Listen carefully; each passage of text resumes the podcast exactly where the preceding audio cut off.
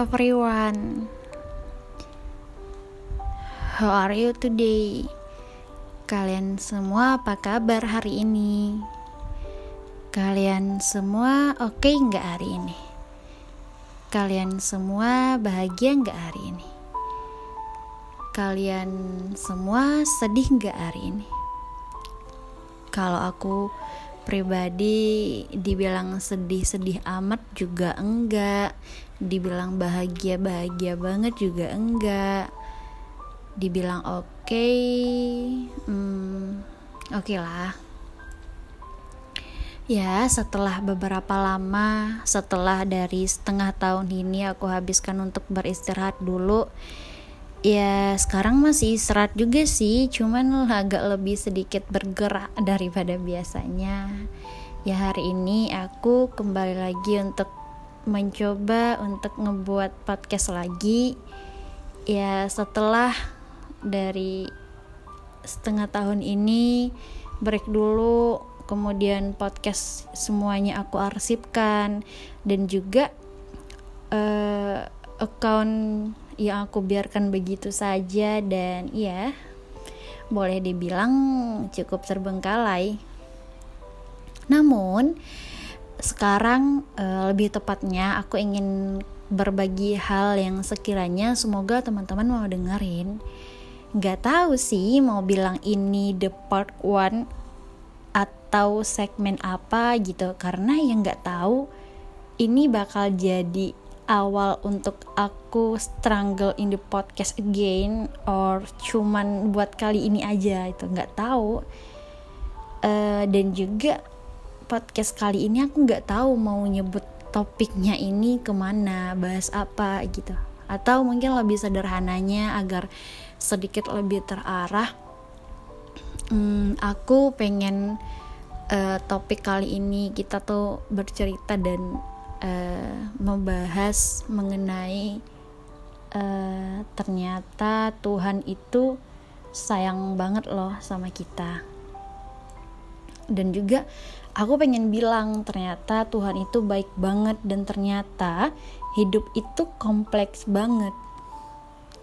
By the way, mungkin uh, untuk teman-teman yang ngikutin aku di beberapa akun Instagram gitu atau uh, sosial media aku yang lainnya, maybe uh, you tau lah kalau aku sedang dikasih sebuah hal yang aku sebut dia sebagai teman baik aku yang hidup di dalam diri aku. Sebenarnya lucu gitu kalau ini dibilang sebagai teman baik karena ya mana ada orang yang bisa bersahabat dengan hal yang bisa untuk sewaktu-waktu hal itu bisa ngebunuh dirinya sendiri gitu. Nah, mungkin teman-teman bakal bertanya-tanya lagi, apa sih sebenarnya maksud dari pernyataan ini gitu. Oke, mungkin aku akan sedikit lebih bercerita. Hmm, Tahun ini aku didiagnos sebagai seorang penyandang diabetes. Ya, yeah. aku uh, pertama kali tahu itu cukup kaget. Bukan cukup, malah banget banget banget kagetnya gitu. Ya, di mana penyakit ini yang orang-orang bilang dan secara medis juga sampaikan bahwa penyakit ini penyakit seumur hidup gitu. Dan juga uh, sometimes aku pernah searching uh, data dari International Diabetes Federation pada tahun 2021 ya waktu itu mencatat bahwa 530 juta orang dewasa rentang umur 20 hingga 79 tahun atau satu dari 10 orang hidup dengan diabetes di seluruh dunia. Wow, kaget banget tuh. Oh my god. Diabetes juga menyebabkan 6,7 kematian atau satu tiap 5 detiknya gitu. Satu per 5 detik, gila banget sih kalau dipikir-pikir ya. Dan Indonesia juga termasuk salah satu negara yang penyandang diabetes terbanyak. Ya, nggak bisa dipungkiri sih karena aku juga beberapa kali ngeliat data dari uh, dari yang aku searching ya memang gitu dan juga kalau kita searching lagi bakalan banyak hal yang berkaitan tentang diabetes yang cukup menakutkan tapi aku nggak pengen dan nggak ingin sering-sering searching lagi karena aku pengen nyelamatin diri aku dan mental aku untuk nggak down gitu ngelihat hal-hal yang kayak gitu yang itu pasti bakal ngedoktrin dari aku gitu. Belum lagi kalimat-kalimat orang-orang yang cukup kadang membuat aku ngerasa down. Tapi it's okay. Bisa kok buat dilaluin dengan baik insya Allah hmm, sekarang aku nggak tahu sih mau sedih karena untuk cerita lagi gitu karena kayak membangkitkan luka yang hampir kering kemudian basah lagi gitu ya. Atau aku senang bisa berbagi hal untuk meningkatkan kewaspadaan kita semua. Nggak tahu tuh aku entah senang entah sedih sekarang. Cuman ya hidup itu kan penuh dengan hikmah-hikmah yang bisa kita bagi buat orang-orang di sekitar kita. Ya mungkin itu yang bisa aku lakuin sekarang gitu dan sebenarnya aku nggak mau untuk cerita kenapa aku bisa didiagnos kemudian apakah ini faktor keturunan bla blanya gitu. Aku nggak mau bahas diabetesnya sebenarnya. Aku mau bahas apa yang bisa uh, kita petik sebagai manusia yang mungkin kalau orang-orang bilang pengalaman itu adalah guru terbaik sepanjang masa gitu. Ya mungkin kalau orang-orang tanya gimana aku sekarang? Ya namanya suratan dari Tuhan uh, kita nggak bisa bilang buat tunggu dulu aku mau ngelakin banyak hal dulu tunggu dulu sakitnya. Ya nggak bisa ya kan? Yang bisa kita lakukan ya cuman untuk uh, ikhlas menjalaninya menerima semua apa yang sudah digariskan untuk kita ya di umur 19 tahun waktu itu rasanya menjadi hal yang gak mudah untuk dijalani. Karena ya bakal banyak hal yang berubah tentunya. Apalagi aku orang yang hiperaktif kemudian tiba-tiba harus adem ayem gitu. Ya susah. E, namun bukan berarti itu yang bakal ngebuat aku nggak bisa ngapa-ngapain. Ya tetap ya tetap bisa. Cuman mungkin akan lebih berbeda daripada biasanya hmm, namun dalam segala hal yang dijalani dan mungkin orang-orang aja nggak mau untuk ngerasain di posisi aku tapi aku mengambil banyak pembelajaran hidup yang bisa aku jadikan sebagai sebuah hal yang berharga. Pada waktu itu ya aku pernah loh berada di posisi putus asa banget.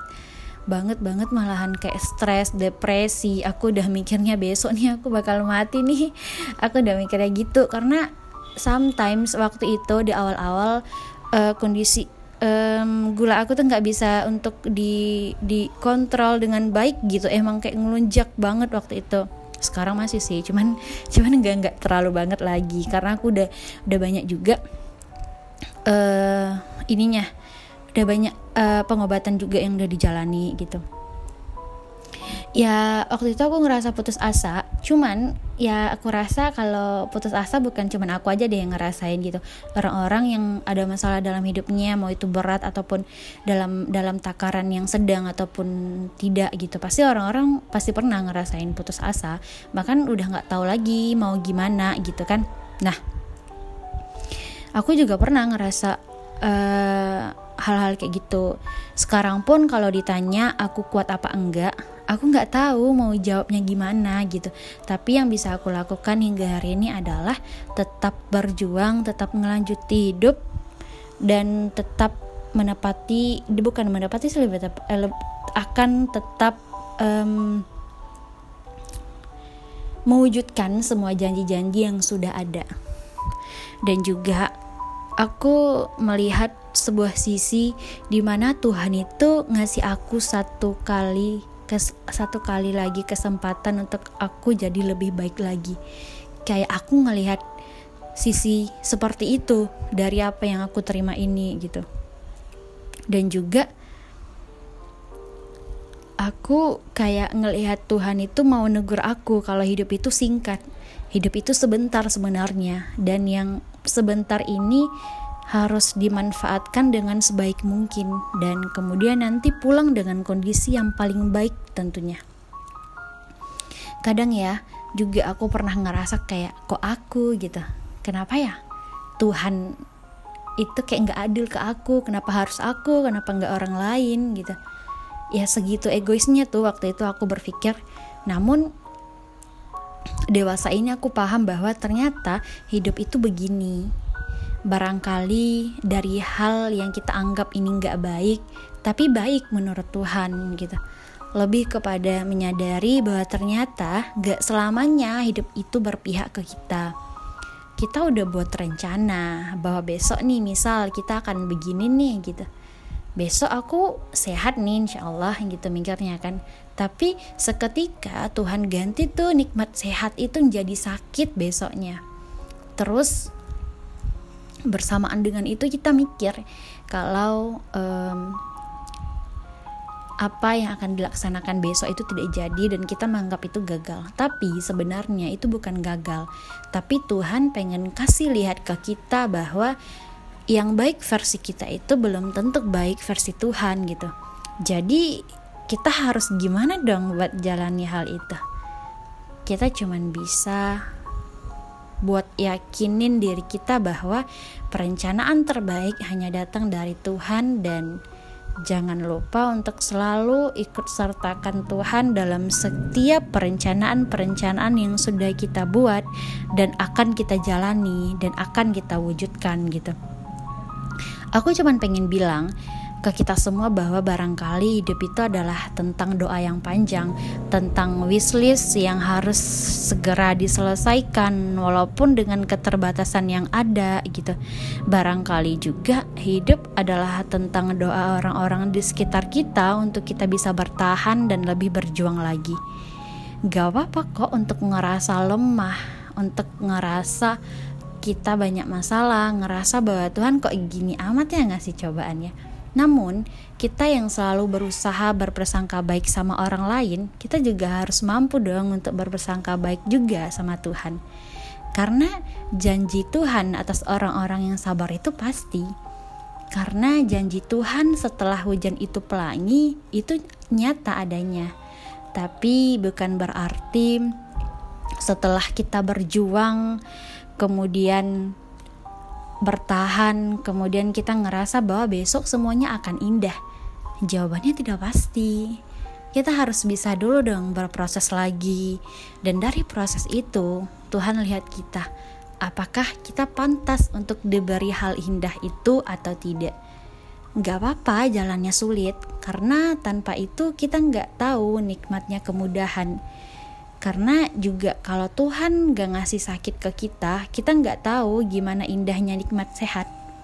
So, apa pun situasinya, kita mesti harus bersyukur bahwa ternyata di balik hal buruk itu, di balik hal buruk itu masih ada nih hal baik yang bisa kita ambil sebagai hal indah sementara sebelum Tuhan kasih reward yang berbeda.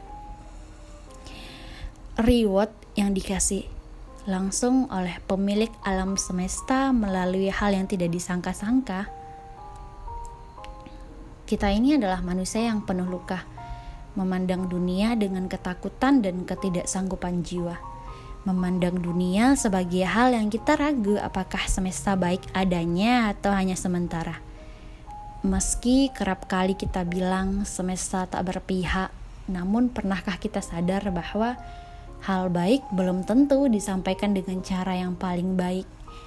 Meski kadang semesta menghadirkan luka, tapi semesta punya obatnya. Hanya saja kita yang lupa cara memandang dunia dengan hati yang terbuka. Padahal semesta dan dunia itu banyak menyimpan makna. Ya, mungkin segitu dulu ya kali ya aku belajar banyak hal dari apa-apa yang sudah aku terima hari ini. Aku belajar bahwa ternyata hidup itu adalah tentang doa-doa yang panjang. Hidup itu tentang hal-hal yang harus diperjuangkan. Hidup itu adalah hidup yang kita nggak bisa untuk bercerita hari ini bakal selesai hari ini juga. Namun adalah hal yang panjang banget dan Hidup itu adalah berjuang dan proses. Di dalamnya ada memaafkan, menerima, ikhlas, sedih, bahagia, tenang, kacau, dan hal lain yang kita kadang memandangnya sebagai hal yang nyakitin. Namun tanpa itu kita nggak tahu makna hidup yang sebenarnya. Jadi jangan lupa untuk selalu bersyukur, kuat-kuatin dirinya karena ya kita bisa kuat kalau yakin kita kuat kita. Oke, okay, terima kasih buat teman-teman yang udah dengerin aku. Ya, mungkin next time kita bakal bisa lebih cerita-cerita lagi untuk hal-hal yang semoga bisa buat teman-teman semangat untuk teman-teman bisa bangkit lagi dari hal-hal apa yang teman-teman kadang ngerasa down gitu. Tapi tenang aja, teman-teman gak perlu khawatir selagi teman-teman punya Tuhan, selagi teman-teman yakin bahwa Tuhan itu bakal kasih kuat untuk kita dan selama itu teman-teman pasti pasti bisa bakal kuat. Oke, okay, see you. Sampai jumpa lagi.